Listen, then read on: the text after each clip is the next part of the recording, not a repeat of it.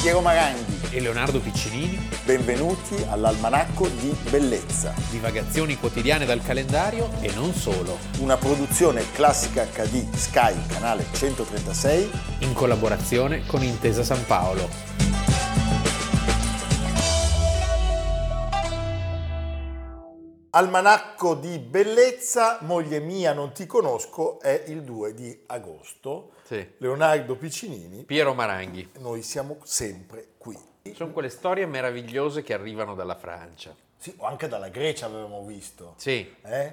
Perché eh, non bisogna far arrabbiare le donne. Questo è il vero messaggio, e lo sappiamo molto mantra. bene, anche Leonardo ed io e anche Sì. Amerigo, ad Algisa soprattutto ce l'ha insegnato, le donne è meglio non farle arrabbiare, soprattutto se ci si trova di fronte a Jeanne de Clisson, nobildonna bretone, sì. nobildonna di quella terra baciata da Dio. Quando la Bretagna aveva una sua indipendenza, tant'è che si parla di una guerra di successione bretone. Bretone, che è la scintilla che porterà alla sua vedovanza e quindi alla sua reazione spropositata che la farà diventare una grande piratessa. La Cioè, guerra di successione bretone è una delle premesse eh, scatenanti Di tutto la l'inferno guerra dei cent'anni tra gli inglesi e i che si francesi. svolge sostanzialmente, come abbiamo raccontato più volte, la guerra dei cent'anni è una lotta di varie guerre, è un termine coniato nell'Ottocento, che sostanzialmente si collocano tra la metà del 300 e la metà del 400. Allora, questa sanguinaria piratessa nella vita precedente Era e anche- buonissima, e anche in aveva- quella successiva Era buona, era come, buona il pane. come il pane, un po' come Cossiga quando ha scoperto che lo zombie coi baffi e Andreotti lo volevano mandare a casa. O anche Rambo quando torna dal Quando torna Vietnam dal ed è Vietnam. tranquillo, però poi... Perché cosa succede? Lei eh, vede decapitare il suo, il suo adorato marito, che era il terzo, Sì. dal re di Francia, che è un Filippo, Filippo VI. Filippo VI, e a quel punto decide di allestire una flotta temibilissima e a scatenare il terrore nei mari, solcando la manica, massacrando equipaggi eh, delle navi francesi che incontra. Allora, la storia è, è- è una storia che fino appunto alla decapitazione del marito sembra essere una bella storia di nobiltà francese, Di quelle che piacciono a Piero. Molto, io eh, sogno di rivedere Angelica. Angelica, Tut- sì, tut- sì, è un sì. po' Angelica. È un po' Angelica. Jean-Louise de Belleville, poi de Clisson, In Clisson, Dame de Montagu nasce intorno al 1300 a Belleville-sur-Vie, in Vandea, nei paesi della Loira. cioè, Cresce in una famiglia altolocata che la costringe a sposarsi la prima volta giovanissima, aveva solo 12 anni, mamma mia. il marito, un altro nobile locale, la lascia vedova E con due figli a soli 26 anni. a soli 26 anni. Eh. Quindi secondo matrimonio. L'unione è di breve durata perché i parenti di lui non la vogliono e sono contrari al, pat- al matrimonio, quindi riescono a, a ottenere l'annullamento da Giovanni, 22esimo. Papa? Ma è uno di quei francesi di Avignone. quindi non ci interessa. Eh. Ci interessa poco. Ci interessa poco. Vale meno, diciamo. Vale, vale niente. Eh, cattività non c'è due, avignonese. Beh, la cattività avignonese sono insopportabili. Eh, non c'è due senza tre. La terza sembra quella buona, cioè nel Sì. 1330 lei sposa Olivier Catriem, il quarto de Clisson, eh, Sì. che è un ricco bretone, e la combinazione dei beni e delle terre controllate dai due sposini li Sposini. rende sposini, va bene, dai. Ecco. Eh, li rende una potenza signorile di primissimo rango, la principale della marca. Cinque figli. Tanto Fa- per... ne arrivano che si cinque uniscono ai ai due due, precedenti. precedenti, Nel 1341 scoppia la guerra eh, di successione bretone per la scelta di quello che deve essere il nuovo duca di Bretagna. Sì. I francesi spingono Carlo di Blois, che sarà un futuro beato eh, della, Chiesa, cattolica, e gli inglesi preferiscono Giovanni Jean de Montfort. Che mangiava il formaggio, No, quello è Roquefort. ma anche il Montfort, secondo me, un buon Va formaggio. bene. O il Monfortino, quindi Sì. beveva bene. Ci bisogna schierarsi. E Clisson, Chi scelgono i de Clisson? I De Clisson stanno con i francesi, Ecco. si alleano, Benissimo. combattono, dopo vari tentativi siamo nel golfo del Morbihan. Gli inglesi riescono a, a- a conquistare Vannes e Olivier, il marito, è tra i comandanti militari che devono difendere la città. Viene sconfitto e imprigionato, ma c'è un però. Complotti. La no? taglia. Ci, ci sono i complottisti. I complottisti francesi, la taglia per il riscatto Sì. è molto bassa. A quel punto alcuni membri dell'esercito francese, tra cui lo stesso Carlo di Blois, per cui lui aveva combattuto, Dicono, ma come mai è così basso questo riscatto? C'è, un- c'è una macchinazione. cioè, sotto. pensano che lui abbia tramato Eh, Esatto, col nemico Per consegnare la città. per consegnare la città. Cosa fanno? Lo invitano, gli dicono venga Vieni." a partecipare a un torneo e non appena lui mette piede nei domini del re, pensate è una storia terribile, viene catturato per presunto tradimento e dopo un processo sommario viene condannato eh, con un'assoluta mancanza di prove, dichiarato colpevole, giustiziato in maniera barbara, perché viene prima decapitato, poi? poi, smembrato. E come fanno? Eh, lo smembramento non posso raccontarlo perché È ad brutta Algisa cosa. poi ci rimane male. Non mostrano nessun rispetto per il corpo di un nobile No. e mandano La testa sulla picca, come poi su- vedremo più volte nella storia della Francia, la mandano a Nantes che per, allora apparteneva alla Bretagna. per far vedere agli altri che cosa accade a chi tradisce il re. Eh, A quel punto c'è una signora Jean Che la non prende? sta a guardare. no, si infuria per Giura l'oltraggio vendetta. e giura vendetta contro il re di Francia Filippo VI e anche contro Carlo di Blois. La donna decide quindi di vendere tutte le proprietà del marito Per raccogliere un po' di... di Sghei, Di Sghei. e incomincia la sua guerra. All'inizio la guerra è una guerra su terra, cioè ci sono gli uomini fedeli del, del marito appunto, ci sono gli uomini Eh, sì, fedeli sì. a tutti gli A- altri, altri che erano stati giustiziati. giustiziati. e inizia a attaccare tutti i francesi in Bretagna. con Ed è dei- una furia, no, massacri eh, una menade inferocita. sì, di intere guarnigioni, vengono svuotati i castelli. Poi, scientemente, furba, lascia vivo qualcuno perché possa raccontare Ecco. cosa abbia visto. Quindi si crea una fama con, eh, È è una grande... e anche un terrore. Sì, è una grande stratega, perché capisce a un certo punto che a vita breve se rimane sulla terraferma. Sì, perché gli altri si stanno riorganizzando E quindi decide di spingersi per mare. per mare. Si allea con il re d'Inghilterra che è Edoardo III e anche con molti simpatizzanti bretoni equipaggia tre navi da guerra e, devo dire, questo è stupendo, le dipinge di nero con le vele di rosso. Quindi, quindi piace anche ai, diventa- mi- ai milanisti. La Black Fleet, Eh, la, Black- flotta nera. La flotta nera e la nave ammiraglia viene battezzata con il nome di My, My Revenge, Revenge. eh? la mia vendetta. Jean pattuglia il canale della Manica e ogni volta è che sexy vede... questa Jeanne. de- mamma mia, Doveva avere tipo la bandana Sì. nera col teschio. Eh, Aveva il sì, ci, ci teschio. piace, Col eh, non sarone. essere gelosa dal Gisa, Sì. dà la caccia a tutte le chiglie francesi, stermina gli equipaggi, lascia sempre pochi testimoni con lo scopo che Intelligente. riferiscano al re francese quanto visto La leonessa di Bretagna. e in poco diventa la leonessa di Bretagna.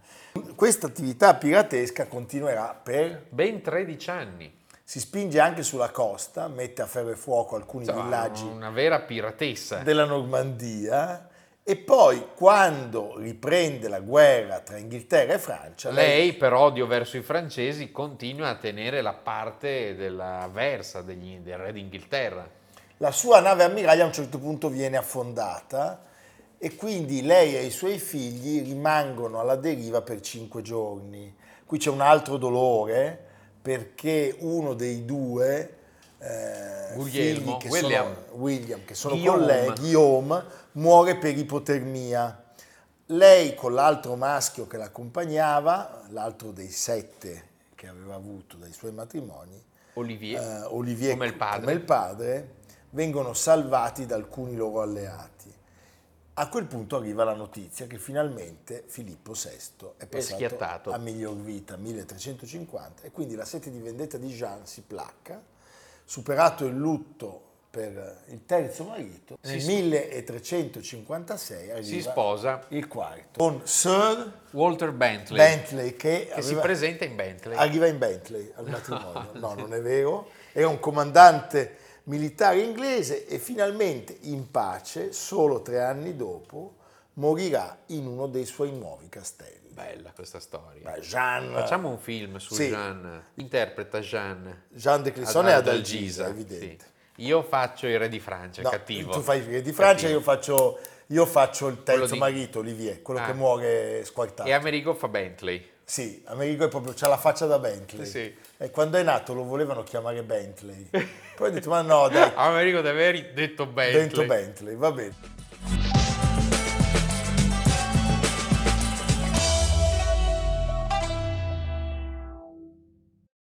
Napoli, Hotel Vesuvio, 2 agosto del 1921, dopo un'agonia di poche ore, A soli 48 anni.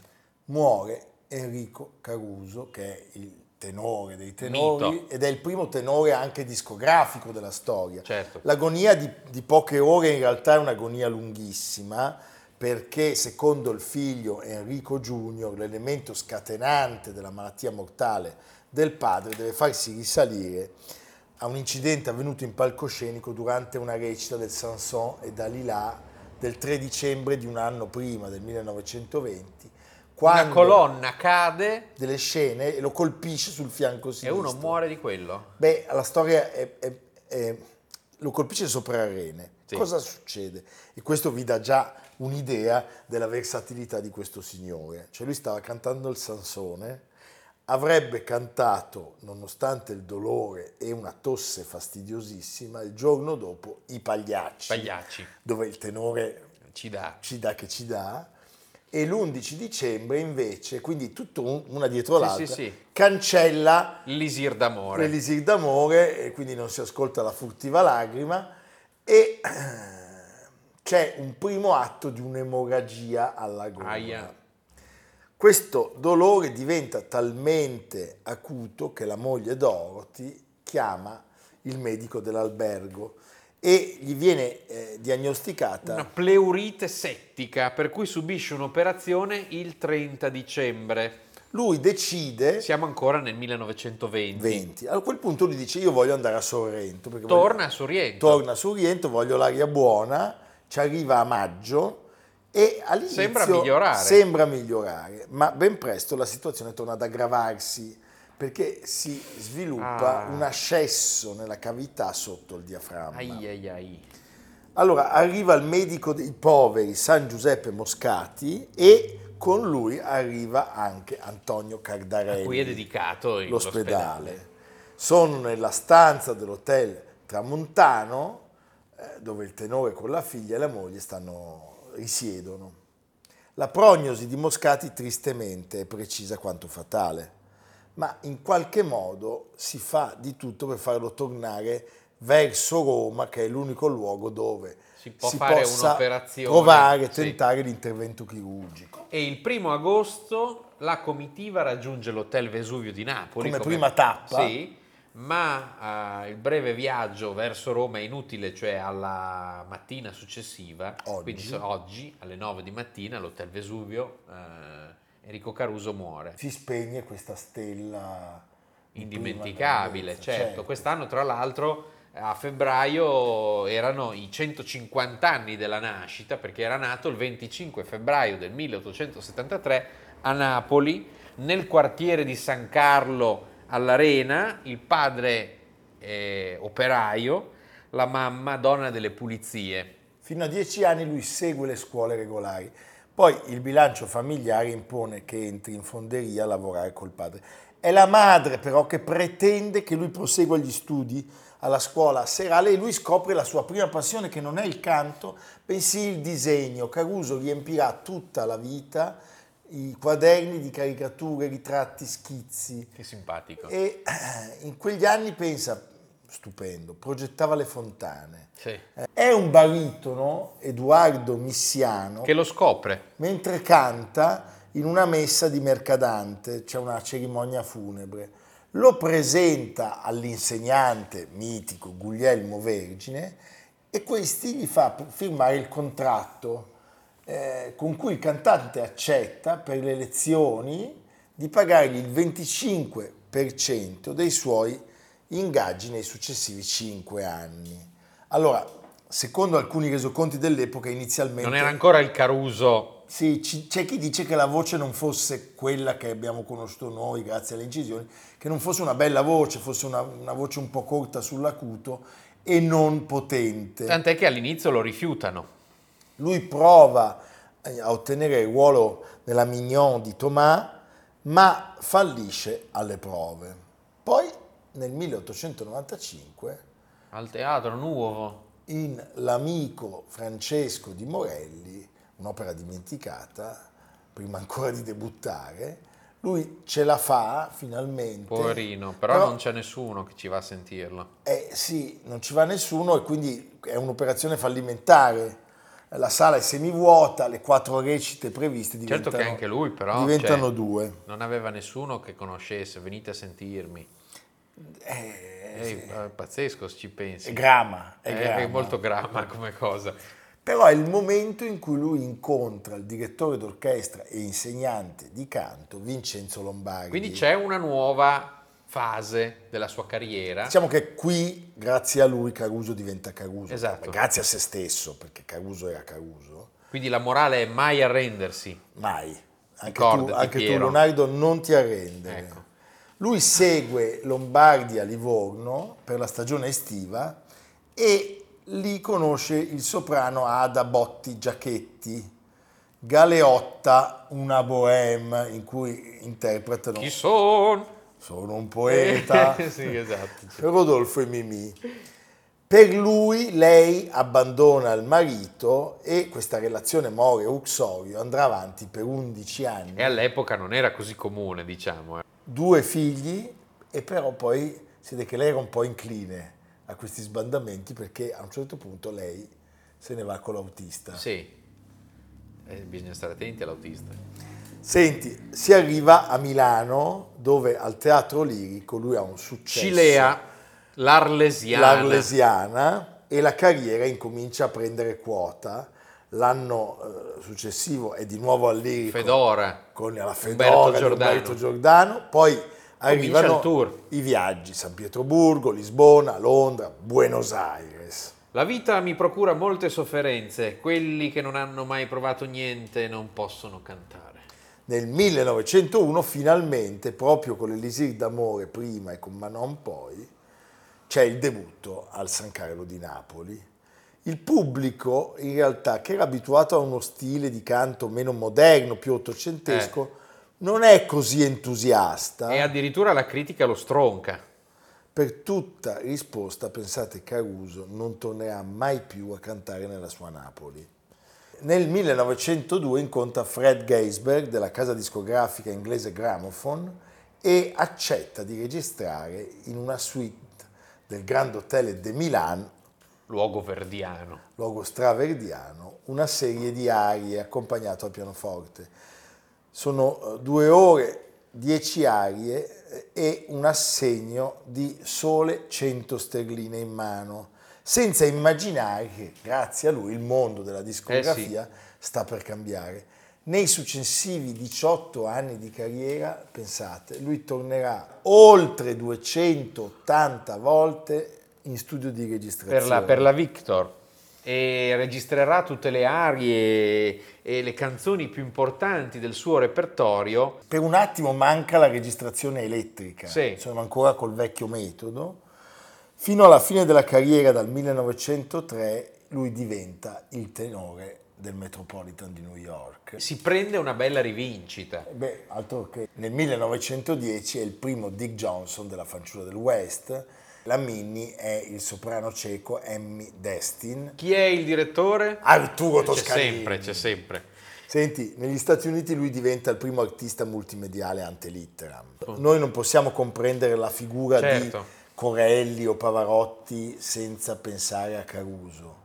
E forse non possiamo dimenticarci che comunque tutti loro sono debitori di Lorenzo da Ponte. Sì, il primo artista globale, il primo artista che ha successo oltre Atlantico. Eh certo, pensate che il 13 gennaio del 1910 partecipa alla prima trasmissione in diretta radiofonica dal Metropolitan cantando in Cavalleria Rusticana e Pagliacci ed è anche protagonista di due film, My Cousin, in cui interpreta il ruolo di un cantante famoso e di un cugino sfortunato, in cui eh, lo si può vedere cantare Vesti la giubba dai pagliacci e l'altro film è The Splendid Romance, che però non verrà neanche distribuito, perché l'opera al cinema evidentemente non era quello che gli americani volevano. E un cantante così famoso è anche da prime pagine di Rotocalco Eh, c'è un, uno scandaloso contrastato matrimonio, quello con... Che fa parlare moltissimo. La socialite. Eh, perché lei era a sua volta una molto famosa, Dorothy, Dorothy Park, Benjamin. E, e, poi ci sono le minacce, l'estorsione da parte della banda... Della mano nera, mano nera. quella di Petrosino. Esatto.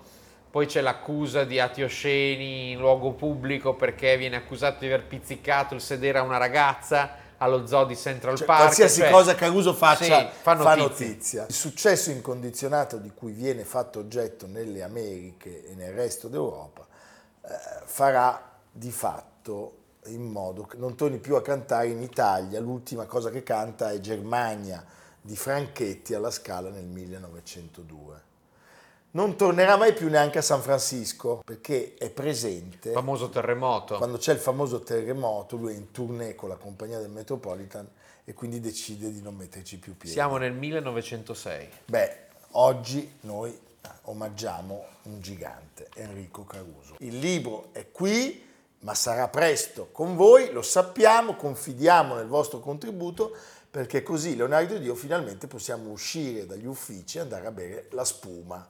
Quindi sì. basta poco. Cioè, le royalties del libro che arrivano a noi non ci arrivano neanche. Sono proprio. Da... Noi siamo eh? tranquilli. Vorremmo una, una, spuma. Umili. umili. Noi siamo molto umiltà. umili. Umiltè. Umiltè. Senti, eh, Napoli, a Napoli pochi giorni fa ha ah, aperto appunto don, un, museo, un museo dedicato a Enrico Caruso, il primo museo nazionale eh, all'interno della monumentale sala dorica di Palazzo Reale, un'esposizione di cimeli carusiani, una stanza delle meraviglie, animazioni in 3D, eccetera. Fondamentale la collaborazione con un donatore speciale, Luciano Pituello, che con la sua associazione Museo Enrico Caruso, Centri Studi Carusiani, ha dedicato tutta la sua vita al collezionismo di cimeli e incisioni originali. Tu cosa collezioni, Piero? Ma io ho collezionato per lungo tempo delle sghitte pelose, che è un granchio. Poi ho capito che ad Adalgisa non piacevano. Ecco. E quindi sono passato a un, a un, altro genere di collezione. I fiammiferi. No, lo posso dire, la, le bull dell'acqua calda. Io ho una collezione di bull dell'acqua calda, ne ho comprate alcune in Germania, che loro come mettono quei C'è manti... ancora delle svastiche. No, no. sai che mettono ah, i manti... della DDR. No, no, no, i manti sulle macchine, sì. sai le macchine tedesche sì. che hanno quella, quella pelle? Sì. Ecco, io ho delle, delle, ah, delle bull dell'acqua calda ricoperte di vello di animali strani e anche di una, di, una, di una prozia che era un po' pelosa. C'ho la bull col, col, vello della prozia. Sono cose che, che, che, possono far discutere, far pensare. Hanno anche un valore. Hanno un grande valore. Affettivo sicuramente. Piacciono molto ad Amerigo. Ecco. Io l'ho visto abbracciato delle Perché bull. lui sull'auto ha quella cosa con, i, con le palle, le con palle, le palline. le palline. Per, le palline. Per contro la, fa il massaggio. Sì, ti viene una sciatalgia spaventosa, ma questa è un'altra storia. Comunque noi stiamo bene. Da, da tassista libanese sì, anni esatto, 60. Che guida con una mano sola. Sulla Mercedes giallo. La serie taxi sì. è uno dei telefilm più belli della storia. Noi vi vogliamo bene e saremo qua tutto agosto con voi, perché voi siete la nostra forza. Evviva! Evviva. Linea al canale per i programmi della rete. Eh? Ti piace da pazzi questa cosa? Ti piace quasi come i nomi dei papi. Sì. Ci vediamo domani. a domani. Almanacco di bellezza. A cura di Piero Maranghi e Leonardo Piccinini. Con Lucia Simioni, Stefano Puppini, Jacopo Ghilardotti, Paolo Faroni, Riccardo Cassani, Nicolò Cazzola e Samantha Chiodini. Realizzato da Amerigo Daveri, Valentino Puppini, Luigi Consolandi. Stefania Margheritti, Alessandro Pupini. Una produzione classica HD, Sky Canale 136. In collaborazione con Intesa San Paolo.